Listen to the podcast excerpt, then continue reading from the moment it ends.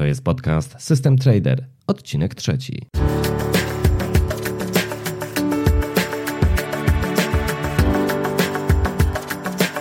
Interesujesz się inwestowaniem na rynkach kapitałowych?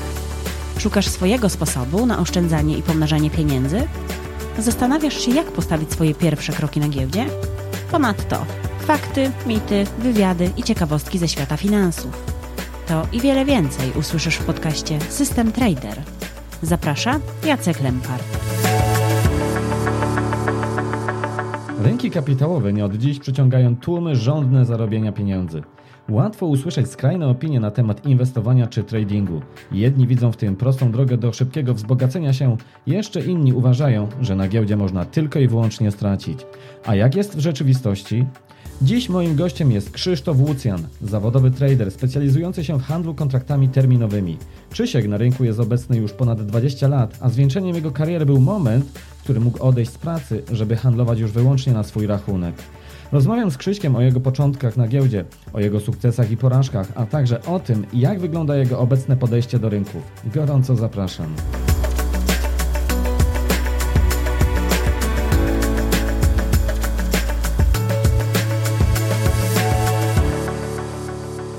Cześć Krzysiek.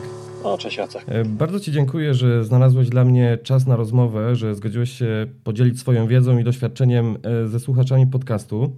Tytułem wstępu wyjaśnię, że poznałem Krzyśka pierwszy raz e, w 2008 roku na Uniwersytecie Ekonomicznym w Krakowie, gdzie robiłem wtedy podyplomowe studia poświęcone właśnie inwestowaniu na rynkach kapitałowych, a Krzysiek wykładał analizę techniczną. Dla takich początkujących jeszcze wyjaśnię, że analiza techniczna to taki rodzaj analizy mm, wykresów giełdowych. Były to bardzo ciekawe wykłady, ponieważ mm, Krzysiek na tle większości wykładowców, wykładowców był przede wszystkim praktykiem, takim człowiekiem zaprawionym w boju. I nie była to zatem taka sucha akademicka teoria, tylko wiedza poparta przede wszystkim wieloletnim doświadczeniem. E, jak pamiętam, Krzysiek, ty wtedy chyba też pracowałeś w stuk.pl, bo komentowałeś mm, chyba w tamtym czasie rynki na żywo, prawda? Tak, tak, tak. To, to już nie pamiętam, kiedy myśmy się spotkali, ale jest taka duża szansa, że wtedy jeszcze tworzyłem, współtworzyłem ten, no, jeden z najbardziej znanych wciąż w Polsce portali stuk.pl i tam rzeczywiście komentowałem rynek na żywo. Mhm. Bo początki tego portalu to sięgają gdzieś tam początków y, lat 2000, tak? Tak, tak. Najpierw to były akcje net, później zamieniły się właśnie. Znaczy kiedyś to była w ogóle, nie pamiętam jak ta nazwa brzmiała, giełda chyba CIF.pl czy, czy coś w tym stylu. Później akcje net, a później stuk.pl. E, no i tam łącznie to 10 lat spędziłem mniej więcej e, w stuk.pl albo 8, coś w tym stylu. Mhm. E, ja też pamiętam akurat dobrze ten 2008 rok, bo to jakoś chyba na jesieni było. I to taki dodatkowy smaczek, bo akurat przez rynki przetaczał się taki e, masakryczny walec. Giełdy leciały na łeb na szyję i była panika. Ja byłem wtedy początkujący, a widziałem zresztą sam, e, nie tylko ja, ale i wielu innych studentów nasłuchiwało, co, co masz między innymi ty do powiedzenia. Jak tak kojarzę, to e, wtedy w sumie od ciebie to bił raczej taki spokój e, i opanowanie. Jakoś specjalnie się tym mm, e, nie widać, żebyś stresował. No ja już nie pamiętam, ale być może miałem, być może miałem krótkie, dlatego byłem spokojny. no jak miałeś krótkie na jesieni w tamtym czasie, to z pewnością tak. A powiedz mi, bo z tego co widzę na twojej stronie do dzisiaj wykładasz analizę techniczną. Czy coś się zmieniło w, w tych wykładach od tamtego czasu? Nie, generalnie oprócz kilku szczegółów to wykład wciąż jest yy, podobny. Gdzieś tam wychodzi z zakresu takiej podstawy analizy technicznej, później przez wykresy świecowe, wykresy Kaji, no i kończy na takim wątku trochę bardziej profesjonalnym, iż to wszystko gdzieś tam jeszcze trzeba sobie ładnie potestować, zobaczyć, że nie zawsze, czy też bardzo często ta teoria książkowa no, ma niewiele wspólnego z rzeczywistością. E, no i, i w takim w tym momencie 5-6 godziny bloku jest to dalej przeze mnie wykładane. A jak to się w ogóle stało, że ty zainteresowałeś się giełdą? Jeżeli chodzi o ten temat, to, to nigdy do końca nie mogę sobie dobrze e, przypomnieć, natomiast najbardziej podejrzany jest mój brat, który jest 5 lat starszy i gdzieś tam, kiedy ja miałem 16-17 lat, to, to zaraził mnie mm, giełdą, on bardziej od strony fundamentalnej. No ja nie szczególnie podzieliłem jego tutaj zainteresowania, jeżeli chodzi o tą stronę rynkową, no ale, ale sam rynek e, rzeczywiście, same możliwości, jakie daje rynek, e, no, przemówiły mi e, do, do wyobraźni i, no i zacząłem, zacząłem mniej więcej tym, tą tematyką się mocniej interesować, wybierając właśnie analizę techniczną. No i gdzieś tam od 18 roku życia, czy też troszeczkę wcześniej już yy, zacząłem realnie inwestować. Mhm. A twój brat y, do dzisiaj się dalej interesuje tą giełdą? Bo tak, ty, ty poszedłeś w stronę analizy technicznej i mówisz, brat y, y, interesował się bardziej od strony fundamentalnej. Tak, I dosyć, jak tak, jest dosyć, koniec? dosyć długo pracował w biurach maklerskich, teraz pracuje w minimalnie E, innej e, dziedzinie, natomiast e, rzeczywiście on trzymał się tego i bardziej był taki nastawiony na, na, na jakieś prospekty, na wprowadzanie spółek na giełdę i w tym kierunku mhm. poszedł. No a ja bardziej na to spoglądanie na wykresy. Słuchaj Krzysiek, a mógłbyś nam nieco przybliżyć tutaj swój przebieg kariery, bo jak wszedłem na twoją stronę, to tam no, całkiem e, bogate to CV e, u Ciebie jest.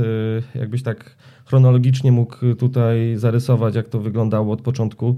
To znaczy, ja wyszedłem od, tak jak mówiłem, od bycia takim inwestorem indywidualnym, oczywiście niezbyt dużym, jak na tamte, na tamte czasy. Później dosyć szybko mm, zostałem gdzieś tam przyuważony przez yy, zarząd penetratora, bo ja handlowałem w penetratorze. Te wyniki były no, na tyle jakieś pewnie zachęcające, że yy, zaproponowano mi mm, pracę w dziale, w dziale analiz, który się wtedy tworzył. No i poszedłem tą drogą taką e, zawodowo-firmową, czyli przez kilka następnych lat mm, najpierw byłem rzeczywiście tym analitykiem, później to były takie dosyć trudne czasy też dla samej firmy, więc e, na dwa lata przeszedłem do konkurencji, do, do IDM-u, gdzie sławnego lub niesławnego, gdzie stworzyłem od podstaw właśnie dział analiz i rekomendacji, mając no, w zamyśle, żeby to był rzeczywiście taki dział, który rzeczywiście pomaga inwestorom, czyli były tylko trzy zalecenia: kupuj, sprzedaj lub ewentualnie trzymaj pozycję. No i przez dwa lata to tworzyłem. Później yy, zaproponowano powrót do penetratora, ale już do działu zarządzania. No i tam spędziłem kolejne kilka lat zarządzając e, portfelami akcyjnymi. Gdzieś tam na końcu zostałem dyrektorem tego działu. Tak trzymałem się szczerze powiedziawszy, tego Krakowa non-stop. Jak wiadomo, Kraków nie jest może najlepszym miejscem do mieszkania, jeżeli chodzi o pracę też y, w takim sektorze finansowym. No, ale udawało mi się to przez dosyć długi czas, y, nawet y, później po przejściu już do, do, do TFI Kopernikusa otworzyliśmy dział zarządzania, to jest takie zamiejscowy w Krakowie a później to wszystko gdzieś tam mm, zakończyło się moim wyjazdem do Stanów. Tam już prowadziłem własną działalność w ramach tutaj e, tego, co robię teraz, czyli w ramach Lucian Trade. E, a to wszystko gdzieś tam jeszcze było właśnie podparte, tak jak mówiliśmy, e, pracą czy też tworzeniem różnych portali, zaczynając kiedyś od Euromoney, później właśnie przez Stuka, no i kończąc kilka lat temu, czy kilka, dwa, trzy lata temu na Macronexcie, także tak szczerze powiedziawszy, jeżeli spojrzeć na, na to, co robiłem, to, to, to zawsze gdzieś tam, można e, powiedzieć, były to dwa etaty naraz, czyli, czyli jakaś praca w działach zarządzania, a przy okazji próba gdzieś tam dzielenia się mm, przemyśleniami przez portale finansowe, czy też portale giełdowe. Także tak to wyglądało. A ten wątek amerykański tak mnie trochę zainteresował, bo mm, Lucian Trade to jest, y, rozumiem, twoja prywatna firma i wyjechałeś do Stanów y, właśnie, żeby tradować y, bezpośrednio tam? To znaczy wyjechałem z innych powodów, natomiast przy okazji handlowałem oczywiście już wtedy całkowicie na, na, na własny rachunek. Później zamieniło się to w małą taką, w taki mały fundusz amerykański, gdzie, gdzie zarządzałem ekspozycją na rynki europejskie. Natomiast tu, tu już wszystko, wszystko opierało się na tym, co robię do dzisiaj, czyli na własnych systemach transakcyjnych i, no i w takim zakresie mniej więcej pomagałem tam e, kolegom e, w zarządzaniu takim globalnym portfelem, czy to akcyjnym, czy kontraktowym. Także e, no i wtedy przy okazji jeszcze tworzyłem Macronex, a później to wszystko już potoczyło się troszeczkę innymi torami. Wróciłem do Polski, zostałem w tym Lucian Trade, nazwijmy to, natomiast już bez Macronext. Czyli mniej więcej tak od 2015 y, roku można powiedzieć, że jesteś już na, e, na swoim, że tak powiem, czyli tradujesz już głównie tylko na swój rachunek i, i de facto nie pracujesz już na żadnym innym tam etacie, tylko to jest twoje główne zajęcie. No tak, tak. Jeszcze, jeszcze po przyjeździe do, Polski spróbowałem z, z takich bardziej czynników towarzysko, nazwijmy to, przyjacielskich yy, pociągnąć jeden projekt, ale, ale dosyć szybko z tego zrezygnowałem i, i rzeczywiście skupiam się już tylko na, na, handlu na własny rachunek, który tak naprawdę jest od tego wyjazdu ze Stanów, bo ta, pomimo tego funduszu to, to, to wszystko toczyło się właśnie w oparciu o to, co robiłem już na, na, na własny rachunek. Także. No super, to dzięki wielkie za informację. Szczególnie właśnie ciekawy jest ten moment, kiedy, jak mówisz, przeszedłeś na, na całkowicie już handel na swój rachunek, bo, mm, bo to dość rzadki przypadek i, i raczej ludzie mm, tam są jakoś związani z tym rynkiem finansowym, szczególnie jak to nie jest ich praca zawodowa, ale tak, żeby ktoś się stricte utrzymywał z tego, nie pracując na etacie, tylko po prostu z tego, co e, że tak powiem, e, wyszarpie z tego rynku, no to, to, jest, to jest rzadkość. Tak zwany system trading, który ty wykorzystujesz, czyli taki trading, w którym mm, decyzje o otwarciu czy zamknięciu pozycji na rynku podejmowane są na podstawie uprzednio przygotowanej strategii, algorytmu powiedzmy, y, to temat, który będę chciał z Tobą jeszcze nieco bliżej przedyskutować w tym wywiadzie.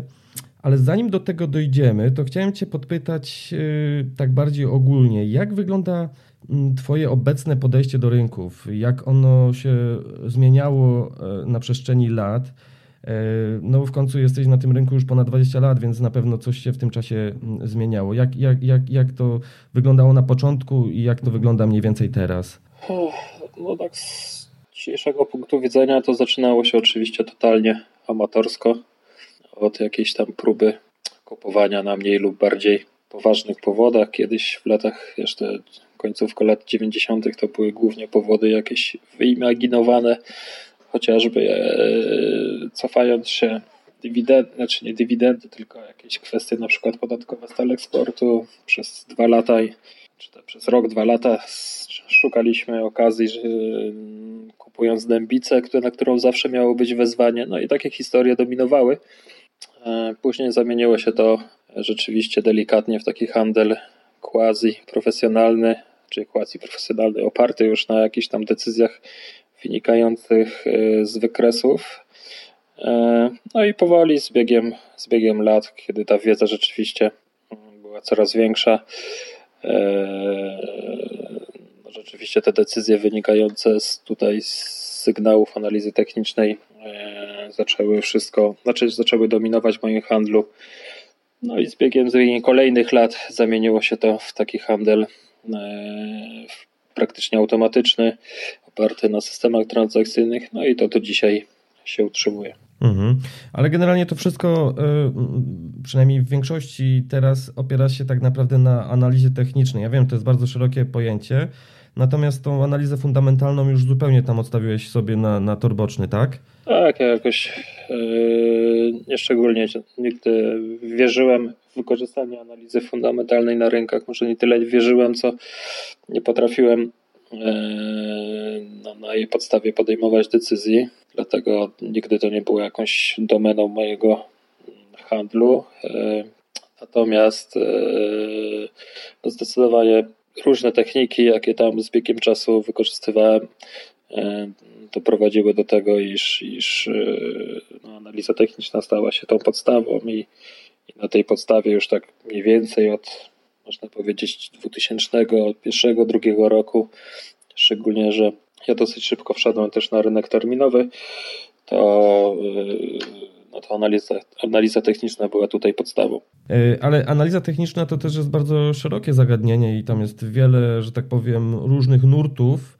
Czy mógłbyś tutaj nakreślić, co mniej więcej z tej analizy technicznej jest takim szczególnie cieszy się Twoim głównym takim zainteresowaniem? Na przykład, czy stosujesz jakieś oscylatory, czy to raczej są rzeczy, które nie za bardzo Ci odpowiadają, może coś innego preferujesz? Jeżeli chodzi o oscylatory, no to nie szczególnie, chociaż wydaje mi się, że niektóre tutaj elementy, które e, zbudowałem w kontekście właśnie systemów transakcyjnych, no to można nazwać je e, jakimiś tam własnymi oscylatorami, natomiast no, te powszechnie znane E, gdzieś tam no, nie szczególnie mnie przekonują ani zachęcają do używania. No to, ale, natomiast jeżeli chodzi o analizę samą techniczną, no to tak jak mówię, zawsze właśnie na Akademii Ekonomicznej jest to na tyle złośliwa dziedzina, iż e, musimy sobie wybrać kilka elementów z niej, które bierzemy pod uwagę, bo w innym wypadku w każdym punkcie wykresu któraś tam technika analizy technicznej pozwoli nam E, kupić lub sprzedać walor, przeważnie pozwoli nam e, usprawiedliwić się, że trzymamy jakąś stratną pozycję. No ja poszedłem oczywiście w kierunku, oczywiście przechodząc przez całą teorię doła i, całą teorię liniową, tak naprawdę zatrzymałem się na świecach i to głównie na nich opierałem swoją, swoje decyzje, plus wykresy, wykresy Kaji, no i, i zbiór tych dwóch technik gdzieś tam doprowadzał do tego, iż, iż gdzieś w którychś tam momentach no, miałem, otrzymywałem sygnały kupna, a później jakieś stopy rynkowe i tak dalej, i tak dalej. Także głównie, głównie te dwie metody nigdy nie, nie interesowały mnie chociażby fale Eliota i jakieś tam sieci neuronowe, to, to, to nie, nie mój klimat. Rozumiem. E, tak, jeżeli chodzi o, o, o, o, te techniki japońskie, przynajmniej o formacje świecowe, w ogóle o wykresy świecowe, to to, to jest dość popularny temat. Natomiast y, wykresy Kaji, o których tutaj wspomniałeś, to, to one są powiedzmy raczej taką niszową tematyką. E, mógłbyś tutaj jakoś tak w prostych kilku słowach y, przybliżyć, y, co się kryje za tymi wykresami? Wykresy Kaji są wykresami, które może bardziej taki e, przystępny dla, dla polskiego użytkownika sposób to są, to są wykresy, które e, imitują tak naprawdę kółko krzyżyk. Kółko krzyżyk kiedyś tam w latach 2000, 2000 powiedzmy 5 to była taka technika nawet przez niektórych na naszym rynku wykorzystywana. E, no ja, ja zagłębiałem się akurat w wykresy Kaji z powodów, o których pewnie za chwilę jeszcze powiemy, natomiast e, no, jest to technika, która e, jej główną zaletą jest mm, e, zaburzenie jednostki czasu, no i głównie na tej podstawie otrzymujemy troszeczkę inne informacje, jeżeli porównamy je do chociażby wykresów liniowych czy wykresów świecowych. No właśnie, myślę, że to jest duża korzyść tutaj. Ja tak y, trochę wyjaśnię słuchaczom, bo jeśli mamy taki klasyczny wykres świecowy, załóżmy jedna świeca odpowiada za interwał, załóżmy, jednej godziny, no to wówczas każda świeca e, to oznacza upływ, upłynięcie jednej godziny i każda kolejna świeczka to jest każda kolejna godzina. Natomiast w przypadku wykresu Kaji to oryginalne podejście polega na tym, że tak jak powiedziałeś, ta jednostka czasu jest zaburzona, czyli Tutaj bardziej jest nacisk na informacje o rynku, a więc może się tak okazać, że y, po prostu ten wykres niejako stoi w miejscu, bo, bo po prostu nie ma, y, nie ma y, innego sygnału z rynku. Ten wykres wcale nie jest synchronizowany z czasem. Ta, ta oś czasu wcale nie jest jeden do jeden na wykresie Kaji. No, dokładnie, dokładnie tak jest.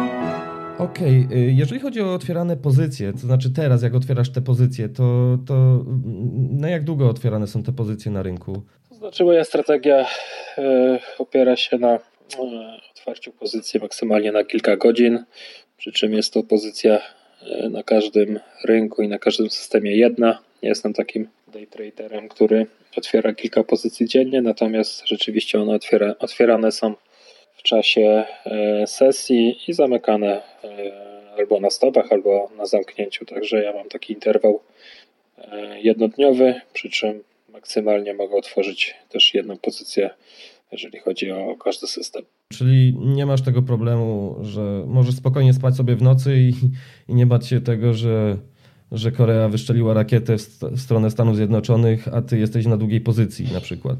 No tak, tak, to ryzyko e, już mnie nie dotyczy, chociaż muszę uczciwie przyznać, iż e, od kilka moich systemów rzeczywiście przetrzymywało pozycję przez noc i zamykało ją na otwarciu. Mam tu głównie na myśli polski rynek i te wyniki historyczne przynajmniej były no, znacząco lepsze niż w momentach, kiedy tą pozycję zamykałem na koniec dnia. Natomiast e, trzeba tutaj też wziąć pod uwagę e, no, pewien, pewien stres, który rzeczywiście e, no, pojawiał się w tych, tych, tych nocnych lukach, a wydarzeń takich dosyć e, znaczących, chociażby Brexit czy jakieś wybory e, w różnorakich krajach i tak dalej, i tak e, no doprowadziły do tego, że jednak zdecydowałem się już w 100% to ryzyko nocne zlikwidować.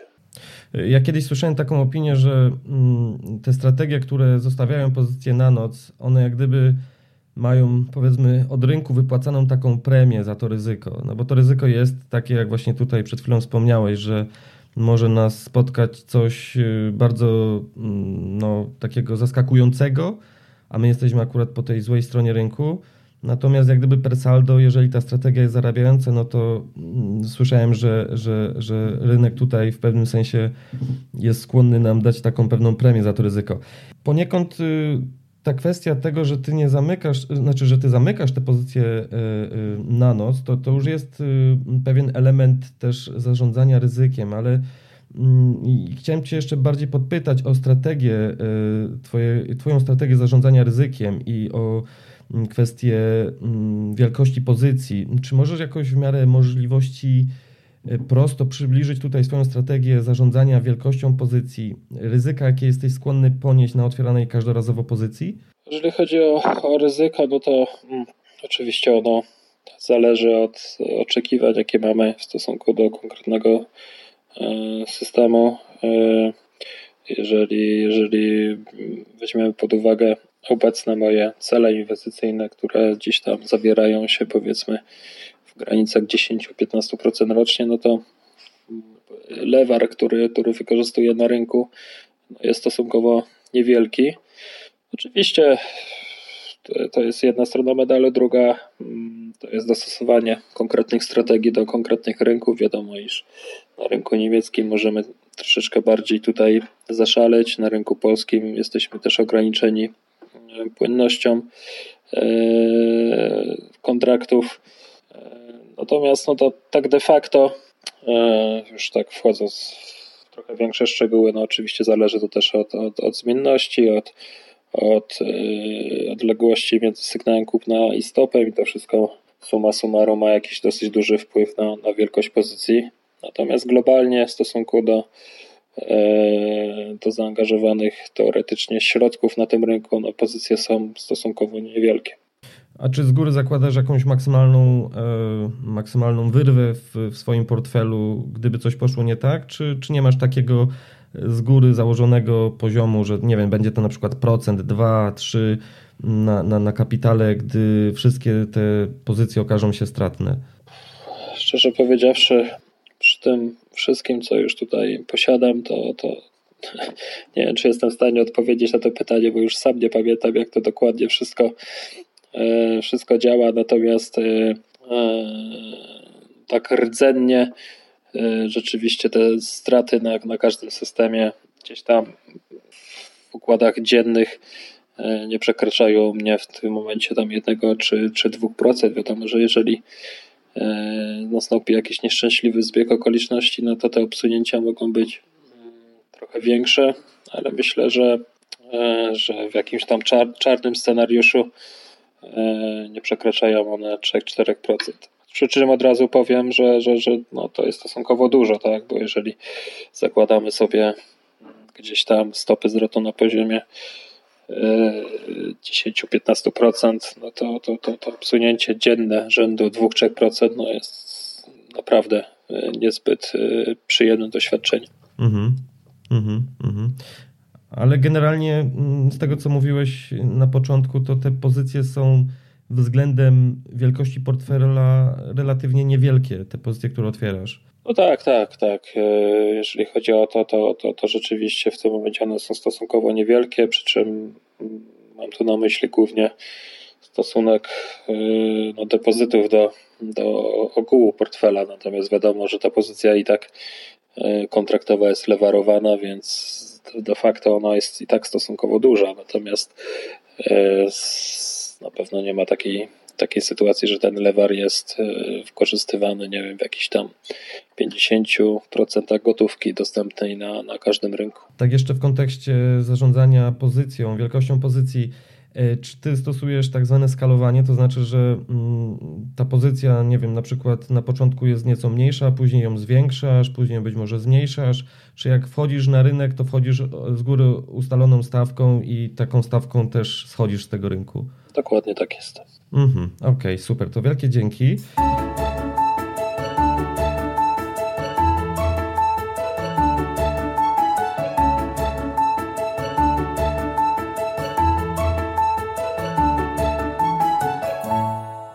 Czy poza cenami e, wykorzystujesz jeszcze jakieś inne typy danych z rynku w swoich strategiach, nie wiem, na przykład y, kwestie wolumenu, czy też może analizujesz jakoś arkusz zleceń, korzystasz z danych tikowych, danych fundamentalnych, no to już raczej wiem, że nie.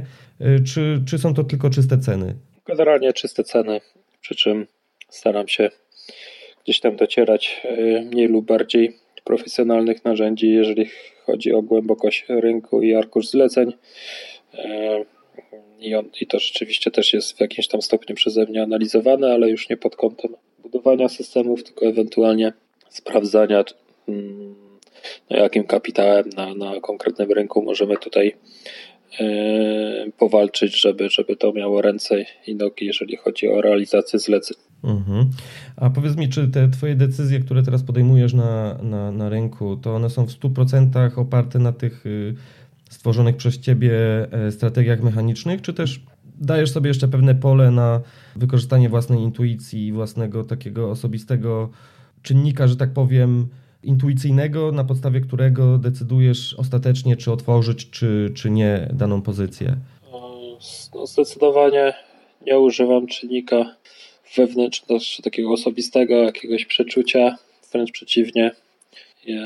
Gdzieś tam, jeżeli zawsze mam obiekcje takie wewnętrzne, żeby pozycję otworzyć, to ona przeważnie jest niezwykle korzystna, a w przypadku, kiedy czuję się z nią komfortowo i jest ona zgodna z moimi jakimiś tam oczekiwaniami i czy przeczucie, przeczu, przeczuciami, no to przeważnie kończy się to na stopie lub, lub, na, lub na stracie. Także ja generalnie szczerze zawsze mówię, że jeżeli używałbym e, do inwestycji jakiegoś własnego doświadczenia i przeczucia, to nie, nie kończyłoby się to na pewno dobrze, że rynek jednak zachowuje się w moim uznaniu przeważającej ilości przypadków mało logicznie i, i na jakieś tutaj inwestycje oparte na, na, na, na przeczuciu, doświadczeniu, no to zdecydowanie nie ma miejsca. E, powiedz mi, jeżeli chodzi o te systemy transakcyjne u Ciebie, to czy one są tak w pełni zautomatyzowane, że mm, nawet finalnie one już składają zlecenie na rynku i też zamykają pozycję, czy one tylko służą Ci do tego, żeby wygenerować jak gdyby sygnał kupna sprzedaży, a Ty już to zlecenie ręcznie tam, mm, że tak powiem, składasz? Tak, tak. E, ja rzeczywiście z kilku powodów nie automatyzuje tych strategii tak do końca, jeżeli chodzi o przeniesienie tego mechanizmu e, już do konkretnej platformy, czyli, czyli rzeczywiście system pokazuje mi dokładnie miejsce do otwarcia pozycji, natomiast już te zlecenia, tam aktywacji czy, czy otwarcia, zamknięcia, to już yy, mam ich na tyle niewiele, iż robię ręcznie i no, wynika to może właśnie z kilku takich e, wydarzeń, które miały miejsce na rynku, mniej lub bardziej uczciwych, które, które pokazały, że, że jednak lepiej poświęcić temu 2-3 minuty niż, niż zdać się tylko i wyłącznie na, na automaty. Także strategia jest automatyczna, natomiast z takim ręcznym wklepywaniem. A to miałeś jakieś konkretne tutaj złe doświadczenia z, z taką automatyzacją? To, to znaczy było kilka, kilka wydarzeń, które, mm, które pokazały, że taka totalna automatyzacja może nas doprowadzić do jakichś niezbyt ciekawych e, wyników. To, tu na myśli kilka chociażby tak, tych sesji na naszym polskim rynku, kiedy e, przez jakieś tam manipulacje PK, PK-cowe E, te systemy włączały się i wyłączały praktycznie w jednej chwili gdzieś tam na, na skrajnych punktach i to gdzieś tam no, nauczyło mnie, że no, taka pełna automatyzacja, bo później wiadomo, e, e, później wiadomo, iż, iż przy takiej pełnej automatyzacji nasza czujność może troszeczkę spadać, no więc ja jednak zważywszy, zważywszy na to, że zajmuję się tylko tym, to wolę to zrobić e, ręcznie. Mm, chodzi Ci tutaj o używanie w sposób taki manipulacyjny zleceń typu PKC. Mógłbyś tutaj trochę bliżej wyjaśnić? No, chodzi, chodzi mi głównie o te kilka, kilka sesji na naszym rynku, gdzie, gdzie mieliśmy mm, no, jakieś manipulacje kursem kontraktów o, o kilka, kilkadziesiąt, czy, czy nawet kilkaset w skrajnym wypadku E, punktów. Już nie pamiętam, które to były dokładnie daty, no ale jak się cofniemy gdzieś tam w przeszłość, to, e, to takowe znajdziemy, a jedna z nich gdzieś tam szczególnie utkwiła mi w pamięci właśnie pod egidą zarządzania w penetratorze.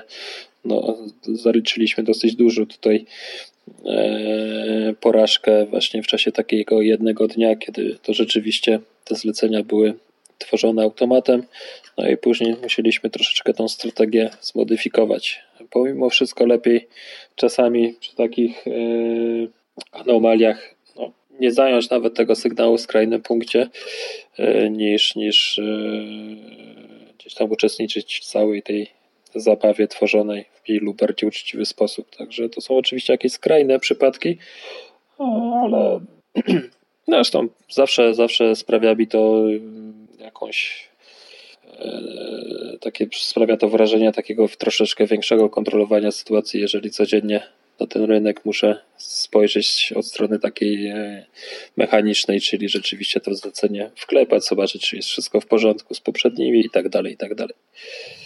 A jakie są Twoje oczekiwania mm, co do osiąganych stóp zwrotu obsunięć? No, trochę już poniekąd tutaj odpowiadałeś na to pytanie, ale Mm, jakbyś tak mógł powiedzieć, bo samo mm, oczekiwanie co do stopy zwrotu jest trochę mało mówiącą informacją, bo bardzo istotne jest po drodze jeszcze obsunięcie na kapitale. E, jak to u Ciebie wygląda obecnie? Jakie masz swoje takie prywatne mm, oczekiwania? No to oczekiwania, można powiedzieć, z każdym rokiem maleją. E, w tym momencie gdzieś tam oscylują, właśnie tak jak mówiłem, w granicach 10-15%, gdzie może dla wielu osób nie są to stopy zwrotu e, zbytnio wyśrubowane, czy nawet warte uwagi. Natomiast no, jeżeli rzeczywiście robimy je rok do roku, no to wszystko, wszystko, wszystko jest ok. E, e, oczywiście te stopy zwrotu teoretycznie mogły być większe, natomiast tak jak powiedziałeś, wiąże się to z większymi obsunięciami e, w tym momencie z tego powodu i głównie, i głównie też z powodów płynnościowych no moje pozycje są gdzieś tam dostosowane właśnie do takich stóp wzrotu w stylu 10-15%. Mhm, mhm. Rozumiem, a ten, ten spadek na mm, zapotrzebowanie, że tak powiem, większej stopy zwrotu, albo raczej może źle powiedziałem, zapotrzebowanie na święty spokój, czyli na mniejsze ryzyko, to się wiąże z tym, że w tym momencie no jest to Twoje już, jak rozumiem, główne źródło utrzymania i nie możesz sobie pozwolić na to, żeby żeby sobie zrobić w portfelu dziurę typu 50%? E, no z jednej strony tak, z drugiej mm, gdzieś tam wiadomo, wraz ze wzrostem e, aktywów te stopy, ta rentowność tych inwestycji może być troszeczkę niższa. No ja raczej w tym kierunku idę, raczej nie staram się e, trzymać jakichś wyśrubowanych stóp zwrotu niezależnie od wysokości kapitału być może mm, doprowadziłoby to do jakichś spektakularnych sukcesów, natomiast na pewno byłoby okraszone jakimś dosyć dużym stresem. No i ja raczej, raczej staram się iść w takim kierunku rozsądnego, systematycznego handlu. E, tutaj, tak jak spojrzałem sobie na e, Twoją stronę, to widzę, że historycznie te Twoje stopy zwrotu, e, szczególnie na kontraktach terminowych opartych o indeks WIG20, historycznie były naprawdę niezłe te stopy zwrotu, tam rzędu 50-40% rocznie. I to, co też ciekawe, przy stosunkowo bardzo, bardzo małych mm, obsunięciach, bo te obsunięcia rzadko kiedy przekraczały wręcz 5%, a wszystkie były poniżej 10%, więc, więc y, no, gratulacje, naprawdę świetne, świetne wyniki. No i rozumiem, po takim okresie gdzieś lepszych wyników, jak powiedziałeś, jest większy kapitał, którym się zarządza, no to wtedy faktycznie można sobie trochę już odpuścić i bardziej się skupić na ochronie kapitału niż na, na podwajaniu tego kapitału e, co roku. Mm, tak tytułem tak jeszcze, mam... tytułem wyjaśnienia, mhm. to te wyniki są przeskalowane, także tak naprawdę to te wyniki w latach w okolicach powiedzmy 2010 roku no to były zdecydowanie powyżej 100%, no i oczywiście te, te obsunięcia też były e, większe, natomiast gdzieś tam przeskalowałem to do, e, do ryzyk, które używam teraz i mniej więcej tak to tak to się prezentuje, no ale nie ukrywam, że, e, że na kilkanaście lat temu to, to gdzieś tam moja skłonność do, do obsunięć oscylowała nawet w rejonie 30-40%, także jakoś trzeba było e, na początku trochę bardziej hardkorowo e, inwestować, żeby gdzieś tam ten kapitał się w jakiś rozsądny sposób pomnożył. Jasne, rozumiem. Hardkorowo, ale rozsądnie, tak? No bo oczywiście przy obecnych dźwigniach to, to, to, to stopy rzędu 100% możemy zrobić i w dwa dni, tak? Natomiast e, chodzi, chodzi o to, żeby, żeby to też było tworzone przy jakimś kontrolowanym ryzyku.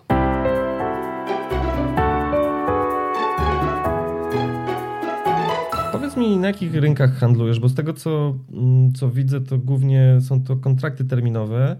E, ale czy to jest jedyny rynek, na którym jesteś obecny, czy, czy też jesteś na przykład obecny na bardzo popularnym ostatnimi czasy, zwłaszcza Forexie? Nie, jeżeli chodzi o Forex, to raczej staram się akurat tego rynku może jako jeden z nielicznych unikać. E, jestem na rynkach, które najlepiej znam, czyli na rynkach e, regulowanych, kontraktowych. Tu głównie na myśli nasz rodzimy WIG20, chociaż co roku w trochę mniejszym stopniu. No i analogiczne kontrakty na indeks niemiecki i od jakiegoś czasu też na rynek amerykański. Także głównie te trzy, znaczy głównie, no tylko te trzy rynki bez wykorzystywania mm, rynków surowcowych i, i walutowych. Mhm. Czyli są to kontrakty terminowe na indeksy giełdowe. A jeżeli chodzi o Stany Zjednoczone, to, to jakie indeksy? Na Standard Poor i na Dow Jonesie. Rozumiem. Jakoś indeksy na Nasdaq nigdy mnie do siebie nie przekonały. Mhm. E, a z jakich powodów? To znaczy takie twoje osobiste odczucia, czy, czy coś konkretniejszego?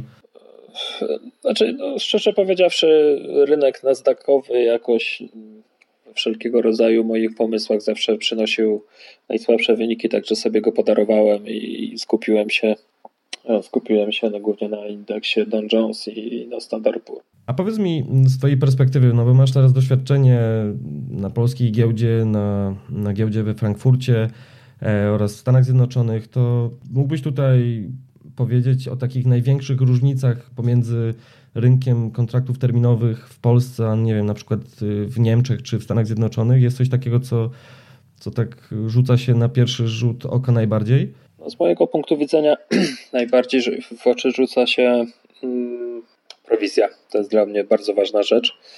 E, jeszcze w, momentach, kiedy nasz polski rynek oparty był na kontraktach terminowych z mnożnikiem 10, no to zawsze ten współczynnik prowizji do, e, do wielkości e, zlecenia był no, wielce niekorzystny, jeżeli porównaliśmy go chociażby z rynkiem niemieckim.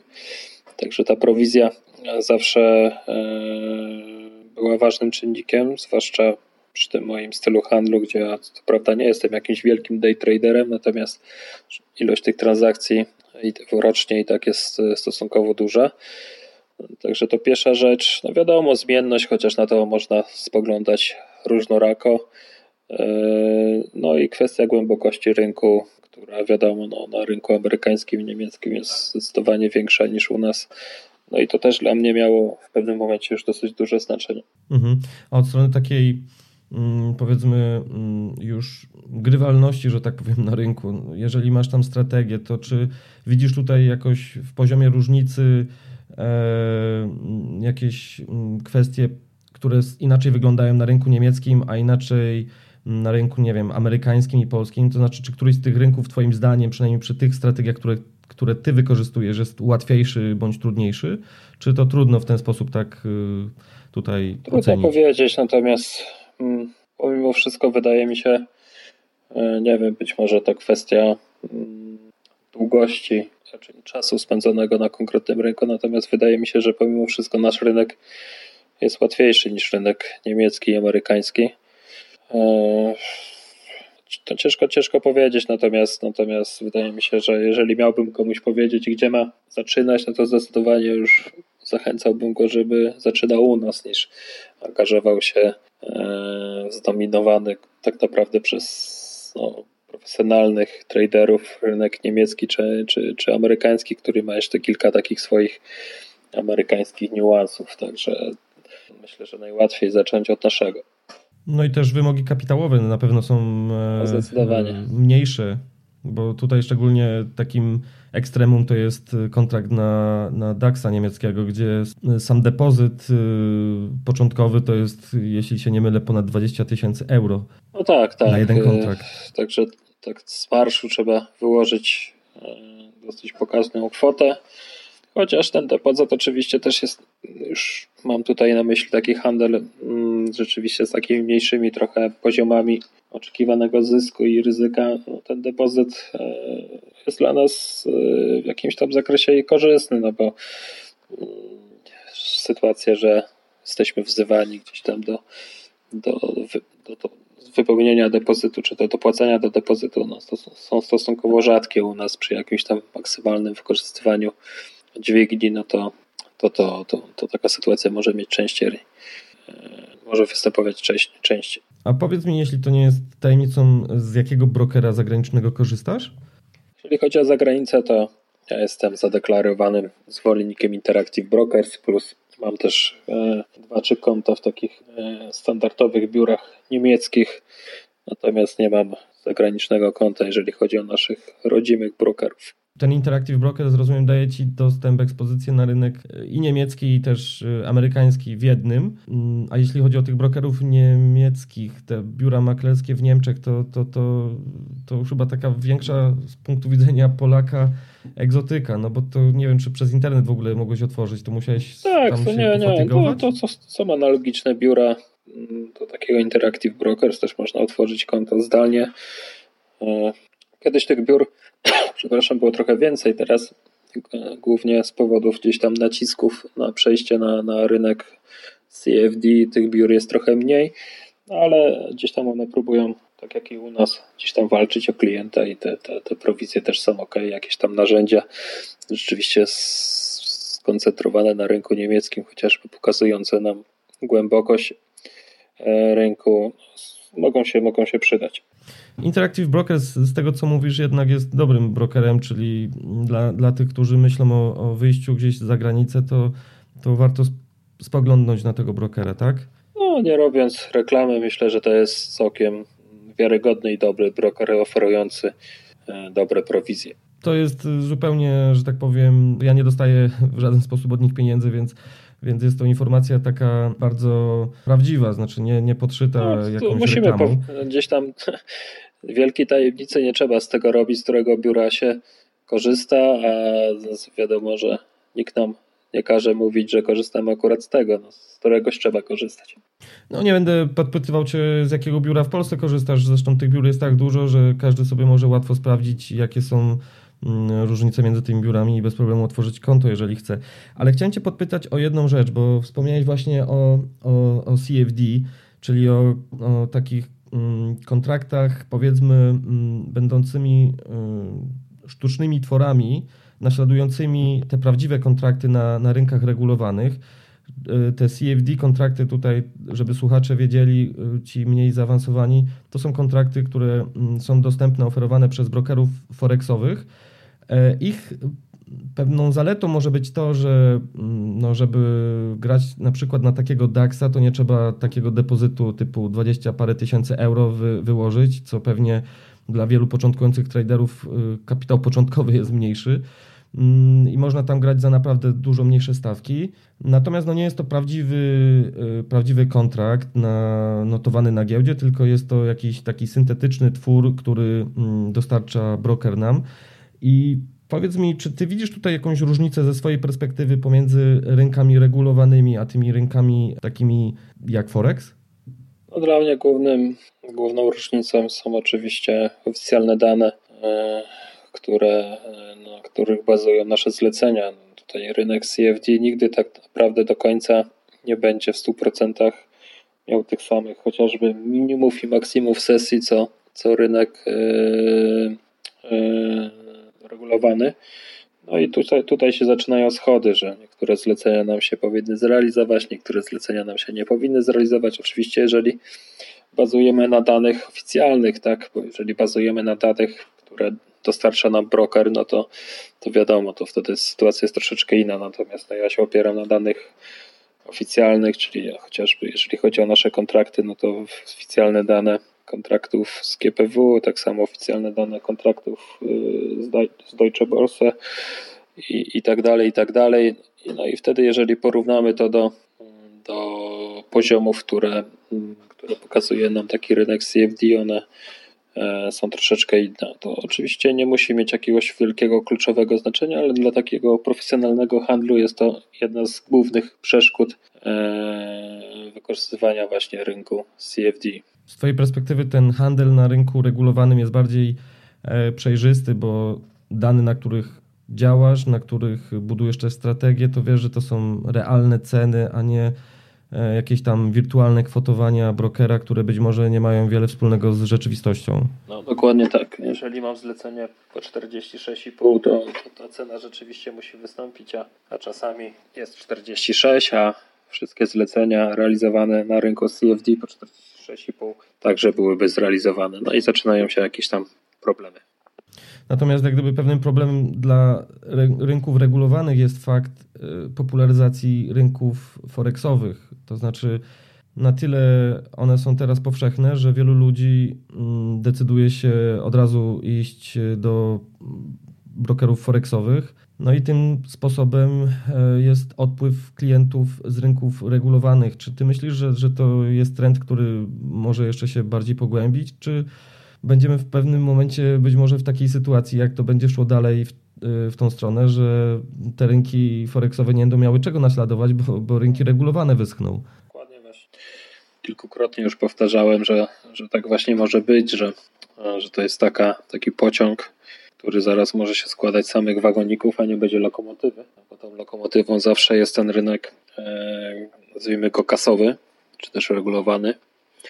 E, I teraz sytuacja jest taka, żeby to zobrazować, że ja na przykład sprzedaję 10 kontraktów na DAX-a przy jakimś tam ograniczonej płynności, kurs spada powiedzmy o 5-10 punktów i wtedy na wszystkich tych platformach CFD ten kurs też spada 5-10 punktów, tylko dlatego, że ja gdzieś tam nadziałem się na, na jakąś niską płynność i można powiedzieć w pewnym momencie jestem jakimś masterem, jeżeli chodzi o, o kształtowanie ceny, także no ja zdecydowanie gdzieś tam zauważyłem, że od pewnego momentu e, kapitały, szczególnie takie kapitały e, indywidualne lub też jakichś małych funduszy odchodzą na rynki CFD zamiast trzymać się na rynkach e, tutaj regulowanych. No i robi się to przynajmniej jeżeli chodzi o taki, takie indeksy jak, jak, jak chociażby indeks niemiecki, zauważalnym problemem. I ta ilość, e, głębokość rynku no zdecydowanie się pogorszy. Mhm. A czy ten trend jakoś dalej się myślisz pogłębia, czy, czy jest ja Myślę, że on się chwilowo się zatrzymał i teraz ja mam taką cichą nadzieję, że będzie się minimalnie odwracał. Natomiast no tak do końca oczywiście nie jestem tego pewien. To wszystko zależy gdzieś tam od siły marketingu i lobby forexowego, ale mm, myślę, że też jest jakaś, jakieś już coraz większe grono uczestników, które brokerzy, znaczy brokerzy, no generalnie działalność na rynkach CFD jest być może łatwiejsza, być może mniej kap kapitałochłonna, natomiast obarczona jakimś tam na tyle dużym ryzykiem, iż warto może mniejszą łyżeczką, ale jednak zdecydować się na, e, na zaangażowanie w taki rynek regulowany. O ile jakoś bardzo nie boję się o, o, o rynek we Frankfurcie, czy którąś z giełd amerykańskich, o tyle chciałem Cię zapytać, jak y, Twoim zdaniem wygląda, jak się Twoim zdaniem rysuje przyszłość y, giełdy papierów wartościowych w Warszawie, bo, bo tutaj ten odpływ klientów też był dość znaczący w ostatnich latach i o ile tam lata temu e, byliśmy takim, można powiedzieć, tygrysem Europy, tak przynajmniej mówiono, e, i prężnie ta giełda się rozwijała, no to teraz się niestety zwija. I pytanie jest, czy myślisz, że to jest takie przejściowe i no pewne kroki naprawcze gdzieś zostały już tam poczynione, chociażby w kontekście kontraktów terminowych, podniesienie tego mnożnika, to uatrakcyjniło, uatrakcyjniło nieco ten, ten e, instrument. Myślisz, że tutaj mm, przyszłość y, będzie jeszcze jakoś różowa dla, dla GPW? E, no to trzeba na to spojrzeć dwutorowo, albo ta przyszłość być może będzie bardziej różowa, jeżeli chodzi o takie mm, podstawę giełdy, czyli, czyli o, o IPO i o wprowadzanie spółek na giełdę, chociaż chyba taki boom na to już za nami, bo i spółek mało, żeby przynajmniej tych dużych, żeby wprowadzać je na giełdę. E, także być może tutaj poczynione zostaną jakieś kroki, które uatrakcyjnią nasz rynek. Natomiast tak od strony takiej, nazwijmy to, spekulowania na tym rynku, no to myślę, że na razie zostaniemy na tym poziomie, na którym jesteśmy i, e, no i będzie się to mniej więcej toczyć na, na, na tych poziomach e, płynności, które, które są obecne. Tu jakichś wielkich powodów do tego, żeby coś miało nastąpić takiego, iż, iż nasz rynek stanie się jakiś wielce, wielce atrakcyjny lub też no, wielce e, nieatrakcyjny nagle. Rozumiem. Pobijając oczywiście, że mógłby zostać wprowadzony jakiś pomysł chociażby zawieszenia podatku giełdowego, no to wiadomo, że wtedy miałoby to jakieś jednoznaczne, pozytywne skutki, no ale na to przy obecnych tam problemach budżetowych raczej się nie zanosi. Mhm. A czy na przykład, y, jeżeli chodzi o Polskę, to Twoim zdaniem na przykład ryzyko polityczne to jest coś, co jakoś warto w ogóle brać pod uwagę, czy, czy to giełda sobie, a polityka sobie?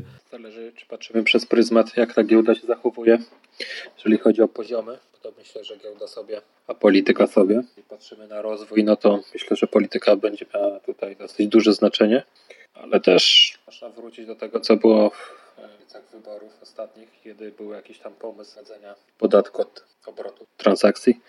No i to na przykład mogłoby zabić całkowicie zagrożenie, gdzieś tam na przykład wisiało na stało. Także ta polityka oczywiście gdzieś tam się na pewno będzie przewijać. A czy w stopniu pozytywnym, czy negatywnym, znając politykę pewnie negatywnym, ale być może stanie się też coś pozytywnego.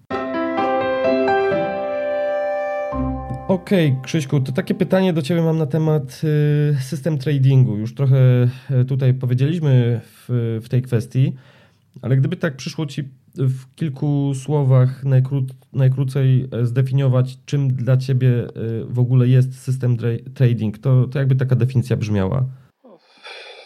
Mówiąc najprościej, jest to narzędzie, które pozwala nam e, opanować emocje rynkowe, które pozwala nam wykorzystywać konkretne, konkretną zmienność, głównie, głównie cen na rynku, nie kombinować, tylko próbować utrzymać się na tym rynku i myślę, że tak naprawdę e, system trading to jedna mm, z nielicznych metod, które mm, pozwala nam e, systematycznie zarabiać na rynku głównie poprzez wyłączenie gdzieś tam emocji, które są głównym negatywnym doradcą e, na parkietach, czy to w momentach jakichś e, mocniejszych wzrostów czy spadków, kiedy już nam się wydaje, że coś jest niemożliwe, tak wtedy wkrada się e, wkrada się jakaś taka naturalna skłonność do robienia czegoś odwrotnie, no a system training dalej nam nakazuje robić to, co robić powinniśmy. Także dla mnie jest to głównie narzędzie, które pozwala wyeliminować emocje i oczywiście dawać e, konkretne wskazówki, które przekładają się na finalnie jakiś mniejszy lub większy sukces.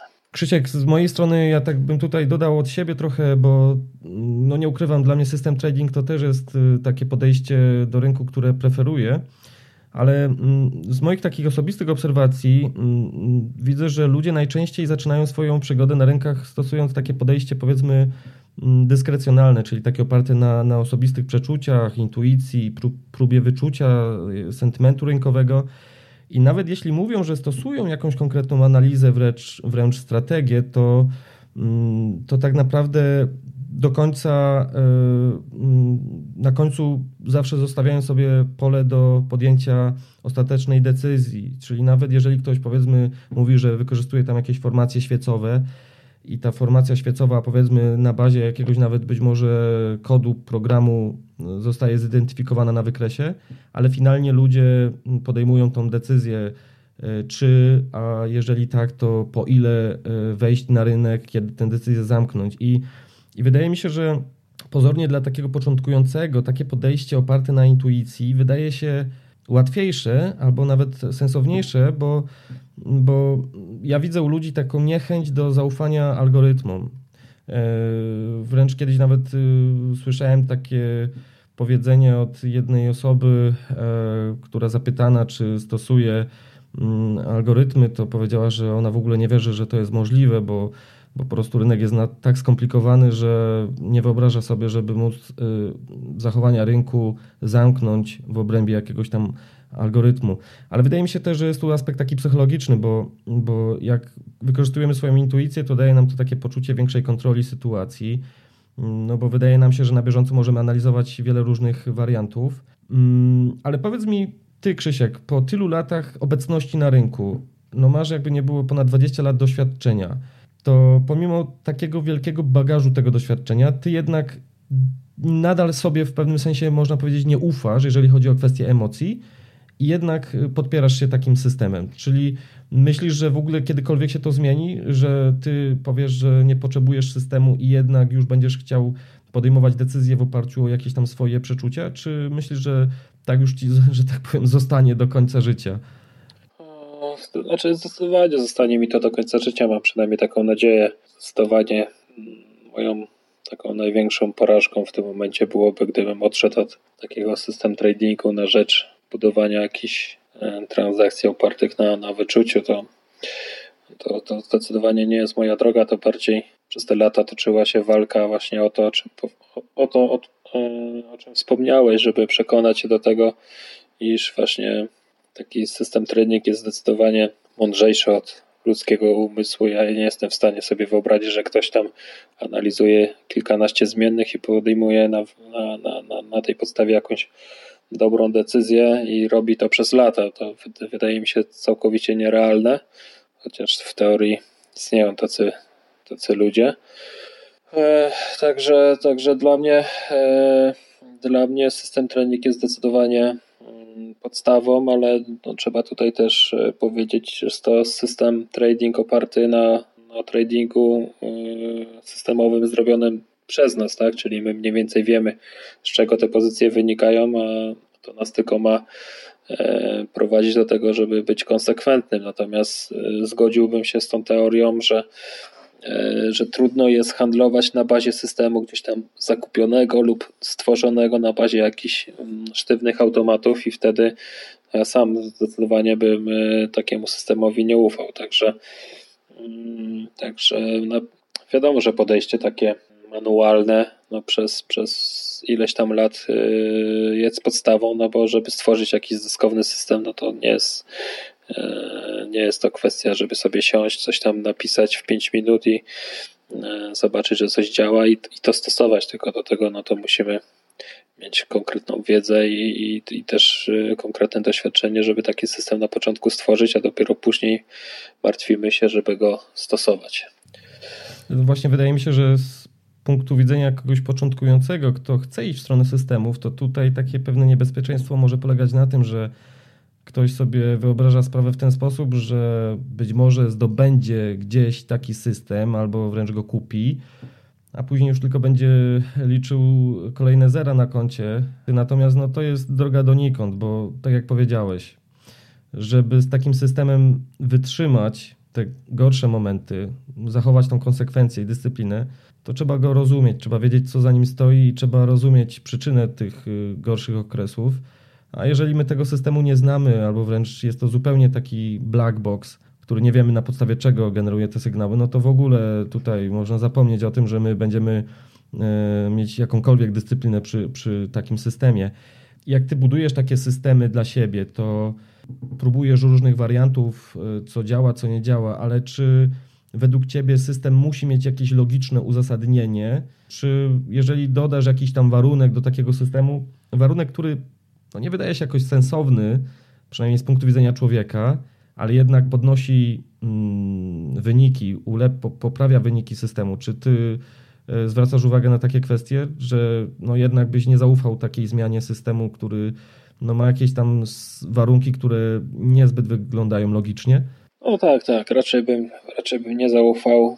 Głównie e, gdzieś tam podstawą do, do budowania systemów są jakieś logiczne E, logiczne czynniki, które mają nam określać jakiś główny nurt tego systemu. E, później jest to w jakimś tam pewnie stopniu mm, rzeczywiście minimalnie optymalizowane przez jakieś inne parametry. Natomiast e, no, z mojego punktu widzenia wszystko to gdzieś tam musi mieć swoją logikę. Nawet, nie wiem, wprowadzenie przykładowe jakiegoś, jakiegoś schematu, na przykład sztywnej liczby, że po siedmiu jakichś tam wzrostowych sesjach e, coś tam na przykład zamykamy i historycznie pokazuje nam to, e, pokazuje nam to, iż to ma sens, no to dla mnie to takie, takie podejście, e, takie podejście by mnie nie przekonało, że nie wiem, że coś tam się kiedyś sprawdzało, że, że po sztywnej liczbie świec następuje jakieś zachowanie, także taki, takich raczej schematów nie wykorzystuję. Mm, wykorzystuję schematy, które są gdzieś tam podparte taką no, wiedzą podstawową, książkową, mającą wytłumaczenie i sens i to później rozbudow rozbudowuje, ale, ale w takim sensie rzeczywiście idącym w stronę logiki, a nie jakiejś e, czystej matematyki i statystyki. O, tak, tak bym to nazwał. Mm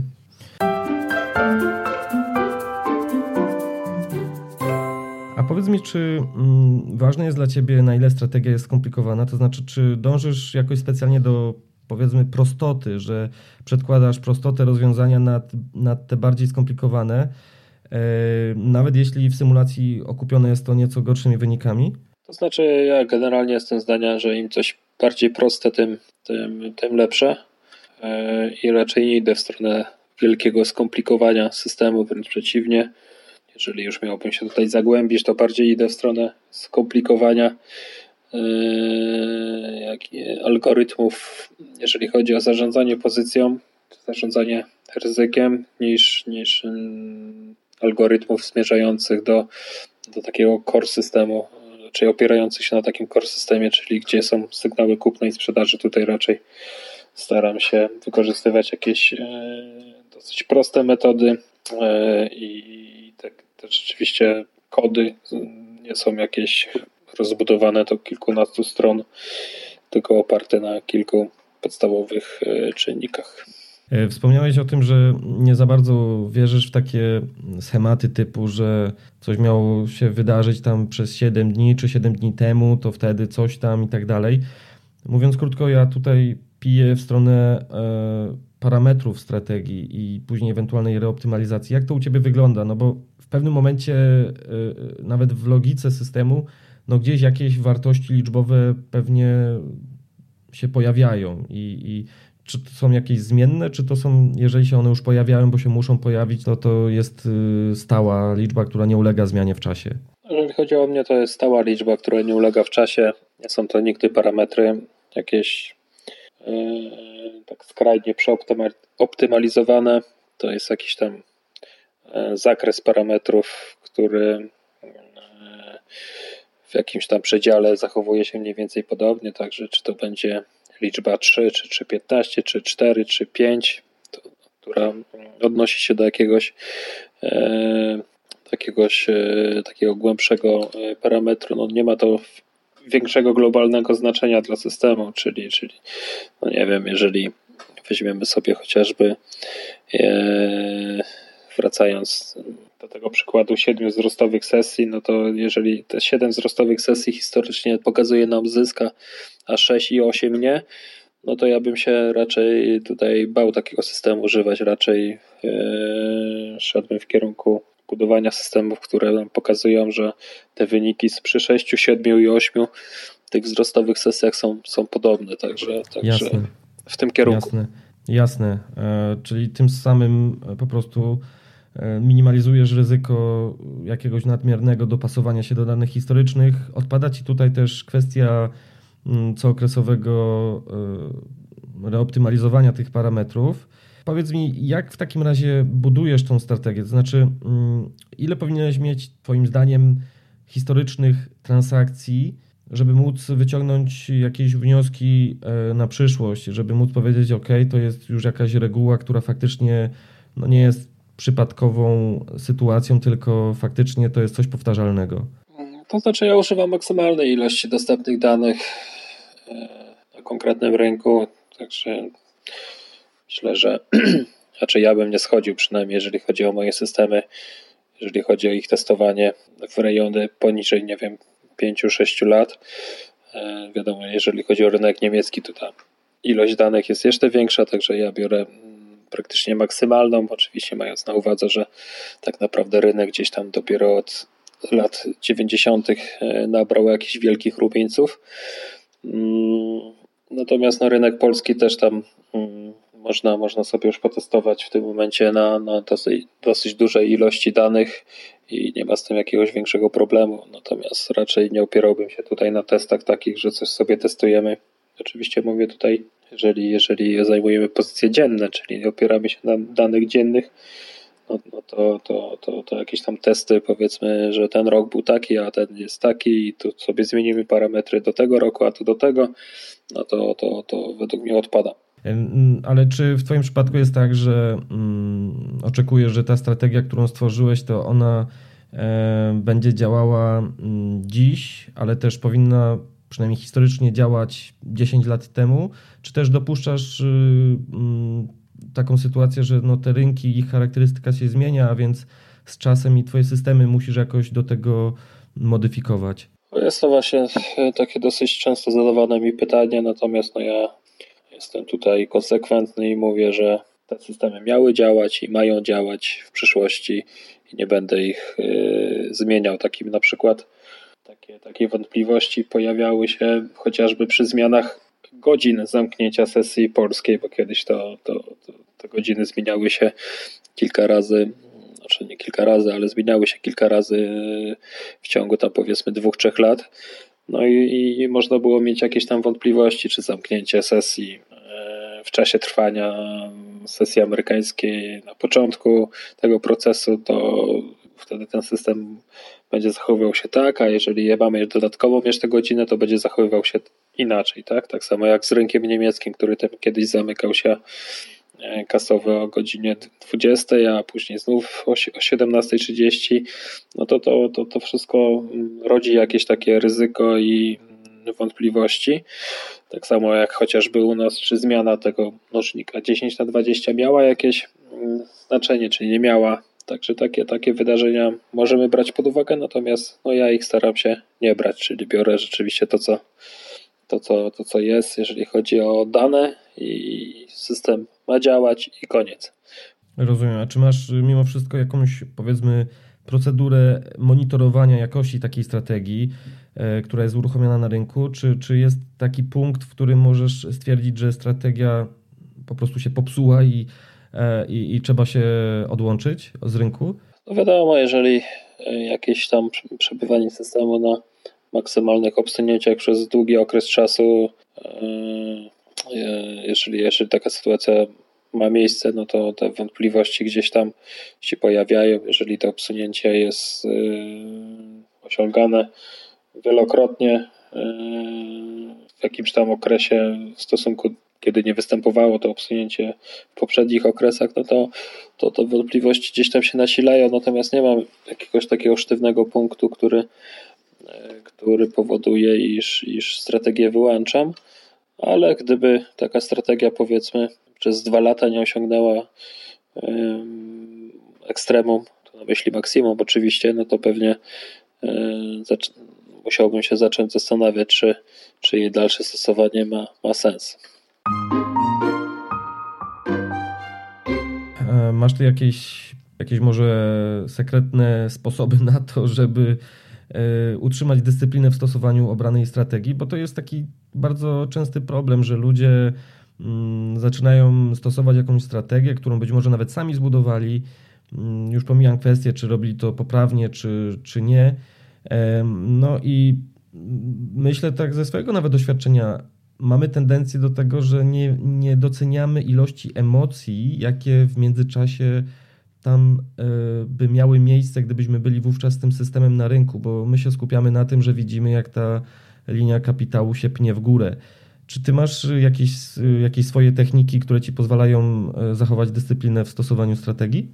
No, ciężko mi powiedzieć, czy mam jakieś techniki. Myślę, że to jest taka sfera psychologii na rynku i próby, próba jakiegoś, nie wiem, oderwania się. No ja to tak na roboczy sposób zawsze powtarzam sobie, iż, mm, iż ja jestem głupi, a systemy są mądre i po prostu muszę się ich słuchać, bo inaczej to będzie kiepsko.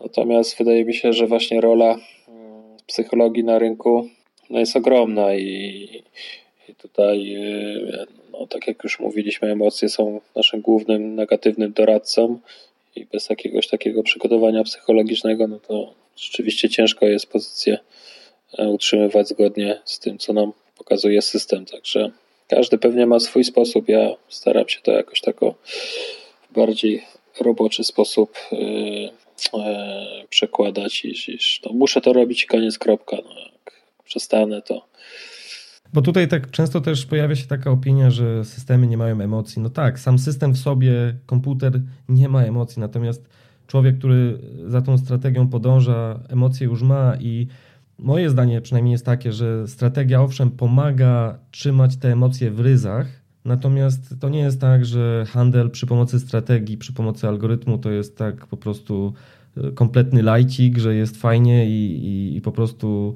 tylko liczymy zyski. Twoim zdaniem, jakbyś miał tak y, skatalogować największe błędy, jakie robią ludzie przy budowie i testowaniu strategii, to co by to było? Ciężko mi powiedzieć, bo nie mam jakiegoś wielkiego doświadczenia w ocenianiu innych strategii, natomiast wydaje mi się, że, że głównym, głównym problemem to jest jednak próba przeoptymalizowania systemów i dopasowania go do e, panujących w krótkich okresach czasu warunków i wydaje mi się, że, że, że to, jest, to jest pierwszy błąd. Drugi to jest e, przez komplikowanie systemów, czyli, czyli gdzieś tam przeświadczenie, że im bardziej system będzie skomplikowany i zawierał więcej e, parametrów, jakichś tam rzeczy, które, które nam z przeszłości przefiltrują jakieś sygnały, no to tym lepiej. No, ja, tak jak już mówiliśmy, jestem bardziej zdania, iż, iż im prościej, tym lepiej. No tak, tak, tak przynajmniej e, spoglądam na to, co się dzieje i takie dwa główne, główne błędy dostrzegam. Natomiast wybitnie się tym, tym problemem nie, nie schylam, bo też nie ma powodu, żeby oceniać systemy innych osób. Skupiasz się na swoim podwórku. A jeżeli chodzi o narzędzia do budowy i testowania strategii, to, to z czego tutaj korzystasz?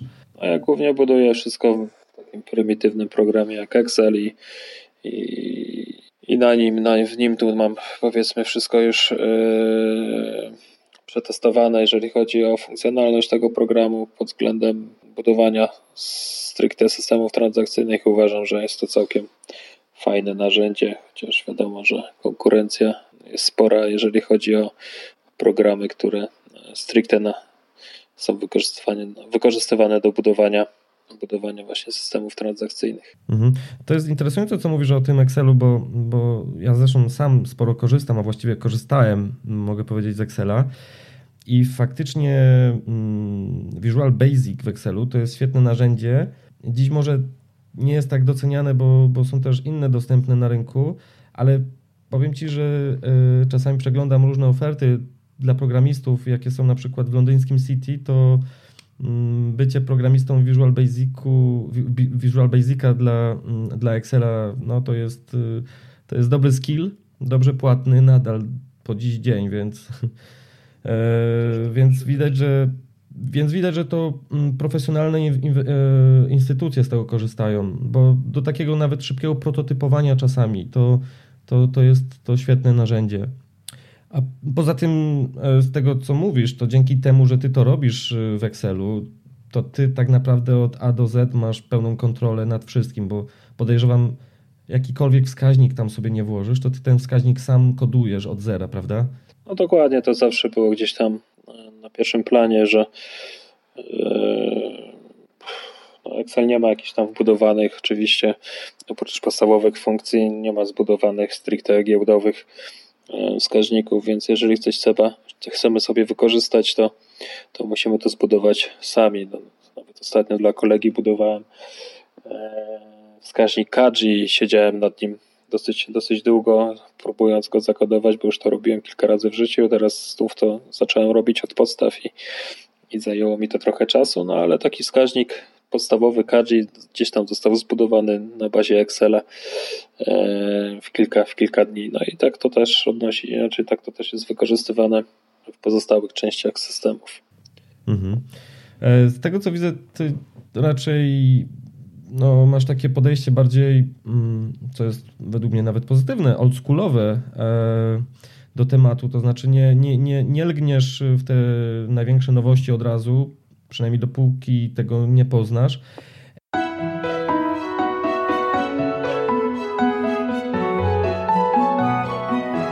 Tak Cię podpytam, bo tak ostatnio też y, dość gorący temat y, w, branży to są różne kwestie wykorzystania sztucznej inteligencji, y, uczenia maszynowego. Są nawet takie gotowe rozwiązania, które generują um, gotowe strategie. Czy ty masz jakąś opinię w tym temacie, czy, czy raczej się tym nie interesowałeś? Czy interesować się nie interesowałem, natomiast mm, raczej jestem przeciwnikiem i, i to jest takie, takie pójście na łatwiznę może być dla nas dosyć, dosyć kosztowne, a na pewno doprowadzi nas, znaczy nie doprowadzi nas do tego, iż gdzieś tam będziemy budować system e, od podstaw, także wydaje mi się, że takie chodzenie na, trochę na skróty e, jest dobre pewnie dla tych, którzy te narzędzia tworzą, natomiast dla tych, którzy e, je wykorzystują, wykorzystują trochę mniej, chyba że ktoś jest rzeczywiście zaprawiony tutaj w boju i, i wykorzystuje je po to, żeby mieć tam, nie musieć tego pisać, tylko od razu, od razu sobie mieć gotowy, gotowy wskaźnik, czy tam jakąś gotową, gotową część systemu i świadomie ją E, wykorzystuje. Natomiast myślę, że takich osób jest jednak dalej o wiele mniej niż takich osób, które gdzieś tam powkładają różne rzeczy, zobaczą, czy to mniej więcej działa i, i na tej bazie będą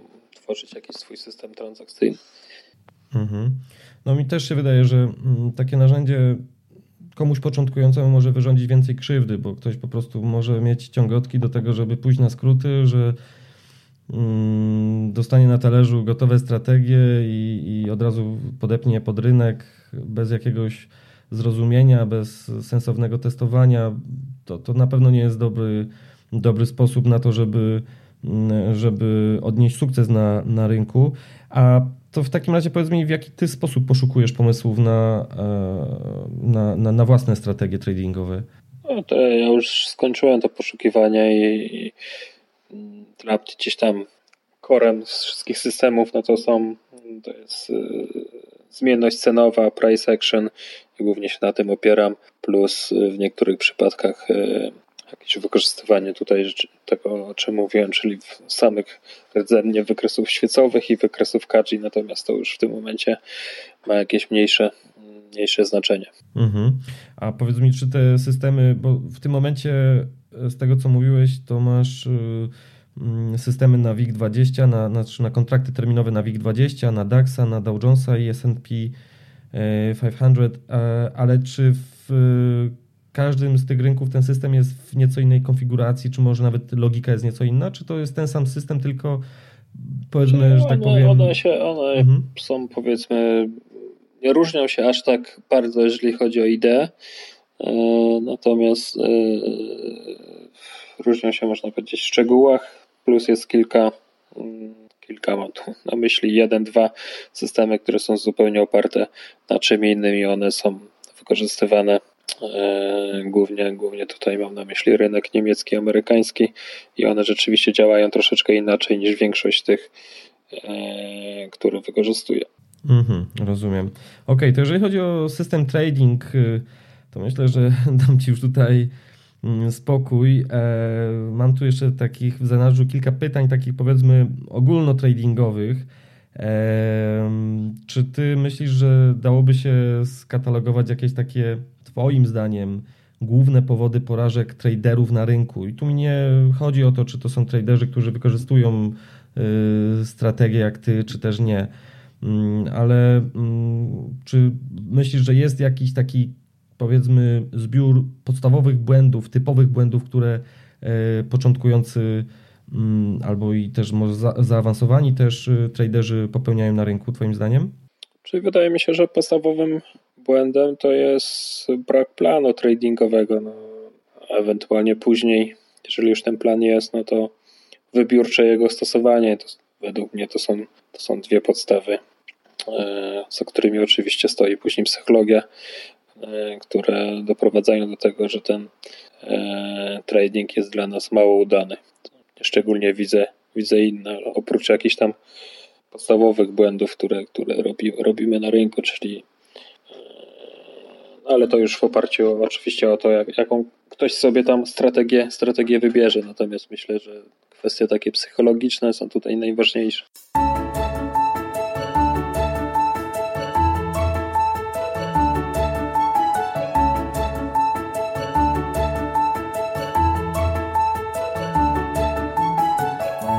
Jeżeli chodzi o kwestię mm, na przykład zarządzania ryzykiem na poziomie portfela, no bo ty masz w sumie teraz y, zbiór systemów.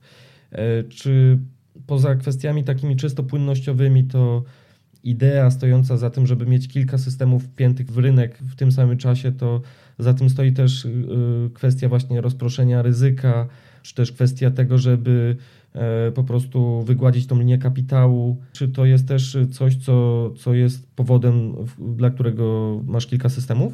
Tak, tak. E, dla mnie głównie, e, czyli ta ilość systemów to kwestia rzeczywiście wykładzenia tej linii kapitału, to pierwsza rzecz, a druga no to kwestia też oparta na głębokości rynku, czyli żeby te zlecenia z różnych systemów jednak e, realizowały się w różnych punktach, a nie, a nie w jednym miejscu. No i to też pozwala nam trochę mocniej zaangażować się kapitałowo e, w każdy ten rynek. Wspominałeś też o, o, o kwestii psychologii. Mówiłeś, że, że to jest bardzo ważny, e, ważny aspekt w całym trading, w tradingu.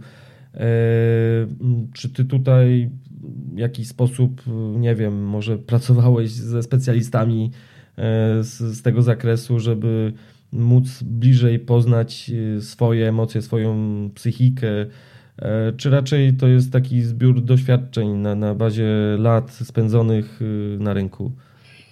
To znaczy, ja nie współpracowałem. Bardziej z takim samoukiem, jeżeli chodzi o próbę kontrolowania własnych emocji. Natomiast pewnie, jeżeli miałbym radzić, to zdecydowanie idąc drugi raz tą drogą, być może, znaczy być może, no pewnie starałbym się korzystać z jakiejś takiej pomocy i pewnie dojście do jakiejś tam e, do jakiegoś tam punktu zajęłoby mniej czasu niż zajęło mi. To także wydaje mi się, że jakiś taki profesjonalny e, profesjonalna pomoc, jeżeli chodzi o kontrolowanie własnych emocji, budowanie pewności siebie, no, byłaby, jest mocno wskazana. Teraz jak na przykład gdzieś e, jeżdżę na różnego rodzaju konferencje, to nie szczególnie zwracam uwagę na, na wykłady dotyczące jakichś tam stricte strategii czy, czy, czy, czy innych rzeczy, tylko bardziej staram się gdzieś znaleźć e, takie wykłady idące właśnie w stronę psychologii rynku, radzenia sobie z różnymi emocjami itd. Tak itd. Tak Także myślę, że to jest dobry kierunek dla kogoś, żeby, żeby po przejściu tego pierwszego etapu, czyli stworzenia jakiejś tam strategii, to drugim no, musi być jakieś e, no, takie szczere, szczere podejście do tematu psychologii. Czy w Twojej opinii e, indywidualny trader e, no szanse to wiem, że ma, bo, bo ty jesteś na rynku jako indywidualny trader i, i sobie radzisz i zarabiasz, ale czy generalnie jest znacznie trudniej być może takiej osobie jak ty, czy indywidualnej osobie na rynku w starciu z takimi dużymi instytucjami, funduszami? E, jak tutaj widzisz y, tą, tą sprawę? Ja myślę, że za dużymi instytucjami też stoją ludzie, więc, więc ja tutaj e, nie wnikam, kto stoi za konkretnym kapitałem i zleceniami, także wydaje mi się, że każdy ma mniej więcej równe szanse. Pomijam tutaj kwestię mm, jakiegoś tam dostępu do, czy to do informacji, czy już stricte technicznie do e, chociażby do tematu modnego ostatnio handlu w wysokich częstotliwości, także tutaj e, będąc e, gdzieś tam inwestorem indywidualnym możemy poczuć się, że stoimy na trochę gorszej pozycji, natomiast w takim handlu normalnym to wydaje mi się, że że każdy ma, ma szanse e, podobne, a my dysponując jakimś tam mniejszym kapitałem, być może mamy te szanse jeszcze nawet zwiększone. Mhm. Ale też tak poruszyłeś temat y, właśnie tego handlu wysokich częstotliwości, to myślę, że o ile pomijając ten margines, gdzie wykorzystuje ktoś te techniki w jakiś takich powiedzmy no nielegalny wręcz sposób, to pomijając, odrzucając to na bok, to, to tak naprawdę mm, z perspektywy kogoś, kto nie działa na tak niskim interwale czasowym, to to nie jest y, raczej jakaś tam chyba konkurencja, prawda? Bo oni wręcz, można powiedzieć, upłynniają ten rynek. Także myślę, że nie, nie powinniśmy chyba tu czuć specjalnie jakichś, y, jakichś y, kompleksów. No tak, tak. Generalnie, generalnie zgadzam się rzeczywiście. Tym bardziej, że mm, oni nie, nie robią transakcji takich typowo stricte kierunkowych. Tam często wchodzi w rachubę jakiś arbitraż. A powiedz mi, czy tak y, na przestrzeni lat te rynki Twoim zdaniem jakoś mocno się zmieniły? Zmieniają się w ogóle? Jest łatwiej, trudniej na przykład? No, wydaje mi się, że podobnie. Nie chciałbym tutaj mhm. gdzieś powiedzieć, że któreś czasy były lepsze, któreś były gorsze. Wydaje mi się, że jest w miarę podobnie. Mhm. A taka najważniejsza lekcja, jakiej udzielił Ci rynek, to, to ja wiem takie pytanie trochę jak na rozmowie o pracę. Większość lekcji, jakich mi udzielił rynek, to e, opierało się głównie na, na stwierdzeniu, że nie warto walczyć z trendem i że każdy, każde dno może być e, pogłębione i każdy szczyt pokonany i bazując, e, bazując głównie na tym można popełniać dużo błędów, tak? Mhm. Mhm.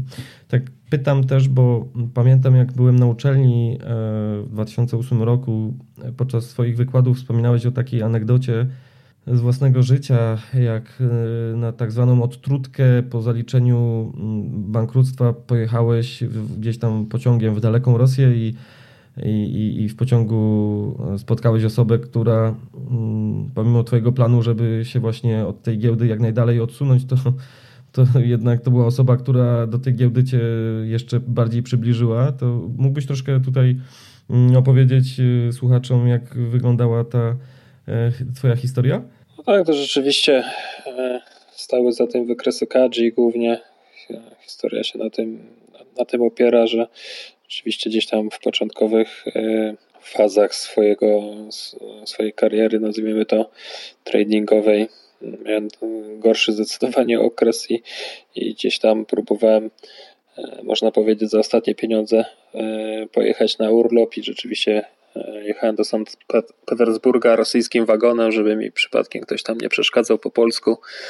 I finalnie trafiłem na, na człowieka, który zajmował się zawodowo tradingiem w Azji, był Rosjaninem i on zaszczepił we mnie e, tutaj głównie miłość do wykresów Kadzi, no i gdzieś tam starał się przekonać, iż są to techniki, które pozwolą osiągać jakieś zadowalające e, pozwolić osiągnąć jakieś zadowalające wyniki. No i tak to się potoczyło, że przez te trzy dni jechania tym, tym pociągiem zgłębiłem gdzieś podstawę, a później trochę w bardziej szczegółowy sposób korzystałem z jego wiedzy. No, ciekawa historia, bo można powiedzieć, że z takiego całkowitego przypadku mm, no, był to w pewnym sensie gdzieś tam przełomowy punkt, bo, bo, bo to są techniki, które później mocno wykorzystywałeś i faktycznie mm, widzę, że, że to jest taki twój konik, jeżeli chodzi o te techniki japońskie. E, I w ogóle nie tylko Kaji, ale też formacje świecowe. Pamiętam na stuku przynajmniej to tam właśnie robiłeś takie analizy. I generalnie w życiu pracowałeś jako analityk, zarządzałeś portfelami, no i teraz pracujesz jako trader na własny, na własny rachunek. Czy bardzo zmienia się Twoja percepcja rynku w zależności od roli, w której jesteś w danym momencie? No bo inaczej jest, mm, jak się mm, jest w roli analityka, a inaczej jak się jest w roli tradera. Na rynek spoglądam inaczej. No, odpowiedzialność jest, wydaje mi się, trochę inna i też narzędzia, z których korzystamy też są oczywiście inne. Natomiast no, rynek ciągle, ciągle jest taki sam, także czy jesteśmy, czy pracujemy dla, dla jakiegoś funduszu, czy, czy, czy dla siebie, to wydaje mi się, że sytuacja jest podobna. Oczywiście inna jest psychologia i inne podejście do, do, do, do tematu, ale tak, to, to różnic jakichś oczywiście wielkich nie widzę. Mhm. Ale per saldo jesteś zadowolony z, z podjęcia decyzji o przejście na, na, na trading na własny rachunek? No tak, tak, to zawsze było moim celem. Ja zawsze uważam, że jak ktoś potrafi zarabiać, to powinien pracować dla siebie, a nie dla kogoś. No, czyli można powiedzieć, że to jest takie pewne zwieńczenie Twojej kariery, bo to jest taki docelowy punkt, w którym każdy by pewnie chciał być, jak się zajmuje tymi rynkami, bo E, wyobrażam sobie, że tak naprawdę mając taką strategię, z, jakich ty korzystasz, to, to tak naprawdę ty w ciągu dnia możesz mieć sporo czasu dla siebie. I poza tym, co jest też bardzo istotne, możesz tę pracę wykonywać praktycznie z dowolnego miejsca na świecie. Wystarczy tylko laptop e, z dostępem do internetu. No tak, to, to, no to na pewno jest plus, rzeczywiście tak jest, chociaż z tym wolnym czasem to można przesadzać, bo zawsze z tyłu głowy mamy ten stres związany z utrzymaniem pozycji, natomiast mhm. no, tak de facto rzeczywiście mm, trochę czasu takiego wolnego jest.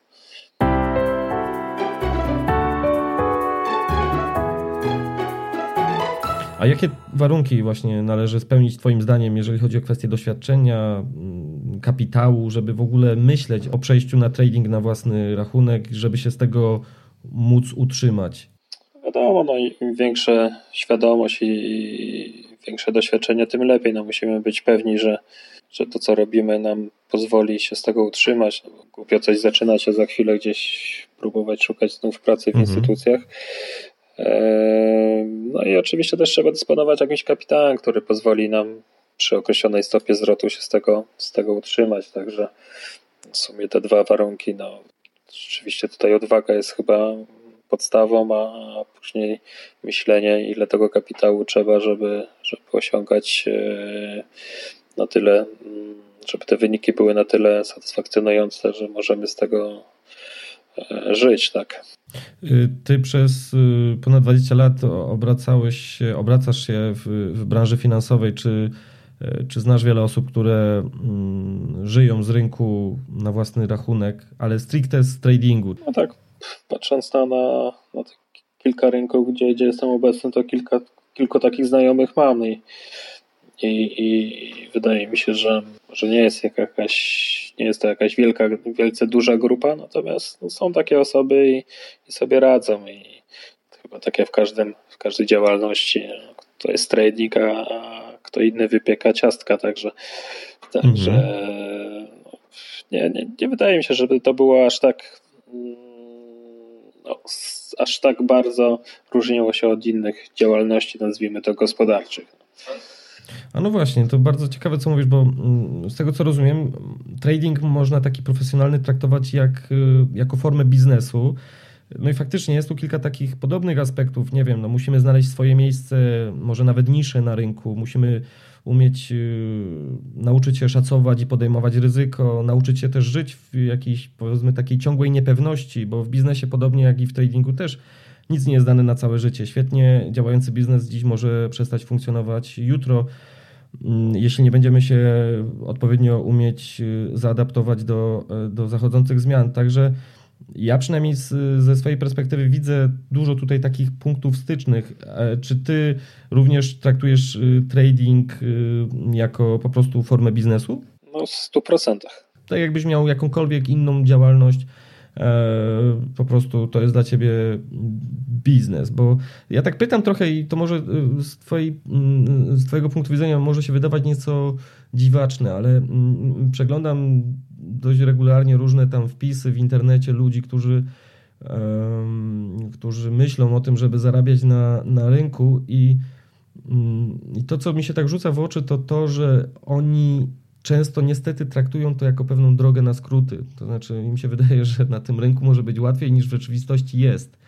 I faktycznie rynek może dawać takie złudzenie, że, że tak chwilowo może być. Natomiast y, pytam dlatego, że no jesteś takim ciekawym przykładem, bo mm, no niewiele tych osób jednak faktycznie żyje z rynku e, jako formę własnego, mm, jako formę własnego e, biznesu. A co byś poradził komuś, kto być może ma już jakieś tam doświadczenie i myśli dopiero o przejściu w tak 100% na to zawodowstwo? No bo kapitał to jest jedno, e, ale czy, czy, czy trzeba spełnić jeszcze jakieś dodatkowe warunki? Myślisz, że, że że każdy, kto ma pewne umiejętności i kapitał, to może to robić? Czy, czy są tu jakieś takie cechy szczególne, które trzeba mieć, żeby, żeby móc y, zajmować się tym profesjonalnie? Szczerze powiedziawszy, patrząc na to, co sobie powiedzieliśmy, to, to, to trudno coś dodać. No, to każdy musi sobie sam na to pytanie odpowiedzieć. Ja raczej nie jestem skłonny mm, mówić o jakichś konkretnych cechach. No. Mhm. Konkretne mhm. strategie, pewność siebie, budowanie konsekwencji to powinno wystarczyć, natomiast y, ciężko mi ten temat już dodatkowo jakoś rozwijać. Rozumiem. To powiedz mi, skąd w takim razie, tak kończąc ten, ten, ten wywiad, y, najlepiej czerpać wiedzę y, w tym temacie? Czyli jakaś polecana literatura, strony, blogi, może jakąś masz swoją ulubioną książkę, mm, może też masz jakichś ulubionych traderów, których ty sam w jakiś sposób starasz się naśladować? Odpowiem podobnie jak na większość pytań, czyli, czyli ja bym szedł w kierunku takiego oldschoolowego wykorzystania tych najstarszych książek, podstaw, yy, podstawowych y, publikacji, jakie, jakie mamy na, na rynku, czyli podstaw świecowych jakiegoś Nissona, czy, czy podstaw teorii Doa i, i od tego wyszedł, a później y, rozwijał się już w jakiejś specjalizacji przez, przez wybór jakiś wąski literatury, czy nawet y, bazując już na jakichś własnych, własnoręcznie tworzonych strategiach, pomysłach i, i raczej y, jeśli miałbym na szali postawić te stare publikacje giełdowe, a te nowe, to zdecydowanie bym szedł w stronę tych, tych starych. No a później, no to oczywiście wchodzimy na różnego rodzaju z, y, publikacje jakieś też internetowe, jakieś fora internetowe, tego jest teraz mnóstwo i możemy tą wiedzę jakoś sobie sprawdzać i uzupełniać, także no, jest zdecydowanie na pewno łatwiej niż kiedyś. E, Krzysiek, ogromne naprawdę dzięki za, za poświęcony mi tutaj e, czas. E, no, gadaliśmy tutaj no, z półtorej godziny albo lepiej. Podzieliłeś się tutaj swoją wiedzą, ogromnym doświadczeniem. Myślę, że to będzie świetny materiał zarówno dla tych początkujących, ale i tych zaawansowanych, jeżeli chodzi o kwestie tradingu. Mm, bardzo cenne jest to, że byłeś tu taki powiedzmy otwarty i nie koloryzowałeś jakoś tak na siłę, że tak powiem, tego tradingu, że to jest takie super lekkie i przyjemne, tylko po prostu mm, mówiłeś takim bardzo otwartym tekstem, e, jak sprawy się mają. E, powiedz proszę mi, jak najłatwiej można się z Tobą skontaktować? Gdzie najlepiej szukać informacji o Tobie? Skontaktować to pewnie głównie przez moją stronę, czyli lucjantrade.com i tam jest formularz, który zawsze do mnie dotrze. Oprócz tego co jakiś czas oczywiście można mnie znaleźć na tych e, wykładach na Akademii Ekonomicznej, pewnie na, można mnie znaleźć na wielu konferencjach giełdowych, e, ale taka podstawowa forma komunikacji to, to głównie przez, przez właśnie stronę, gdzieś tam wiadomo swojego Twittera, gdzie też dosyć łatwo mnie znaleźć, także, także takie jak na dzisiejsze czasy podstawowe formy komunikacji. To ja taką małą reklamę Ci zrobię, że absolutnie polecam wykłady każdemu, kto myśli o nauce analizy technicznej.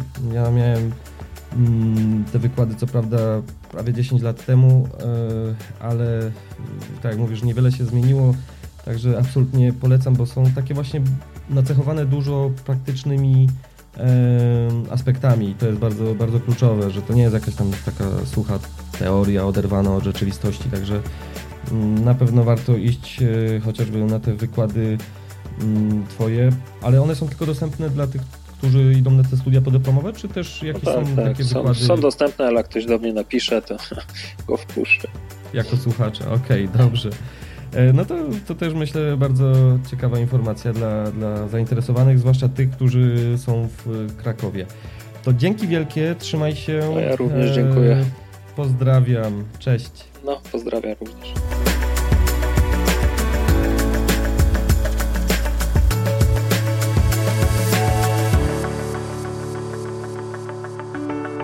Uff, e, wyszedł całkiem długaśny wywiad z Krzyśkiem.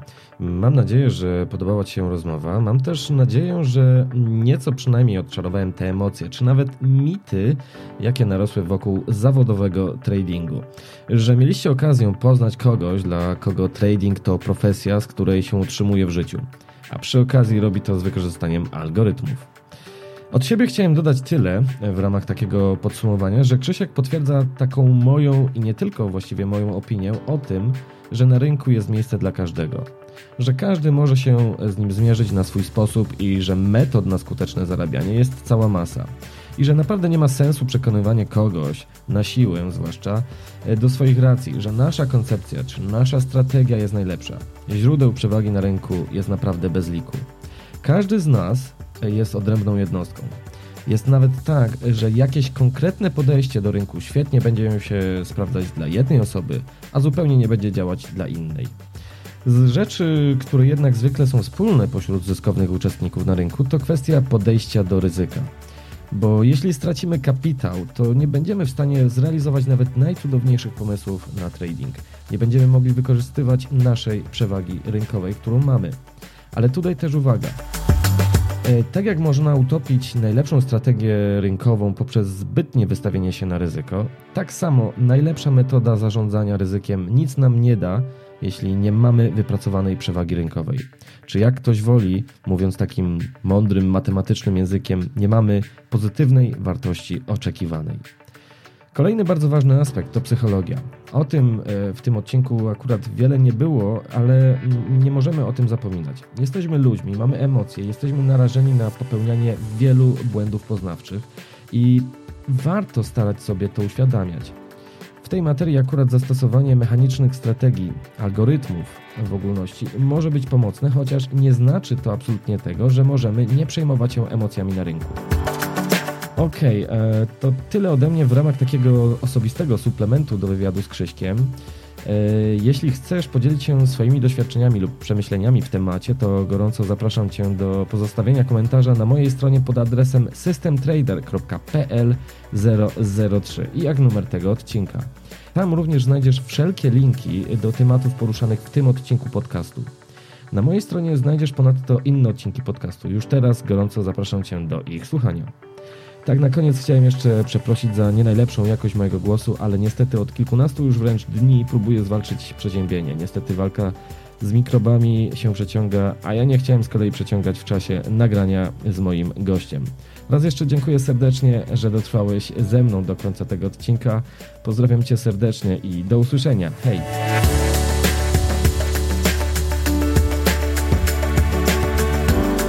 Podobał Ci się ten odcinek? Wejdź na stronę systemtrader.pl i zasubskrybuj podcast, a informacje o każdym nowym odcinku będziesz otrzymywał wprost na Twój telefon.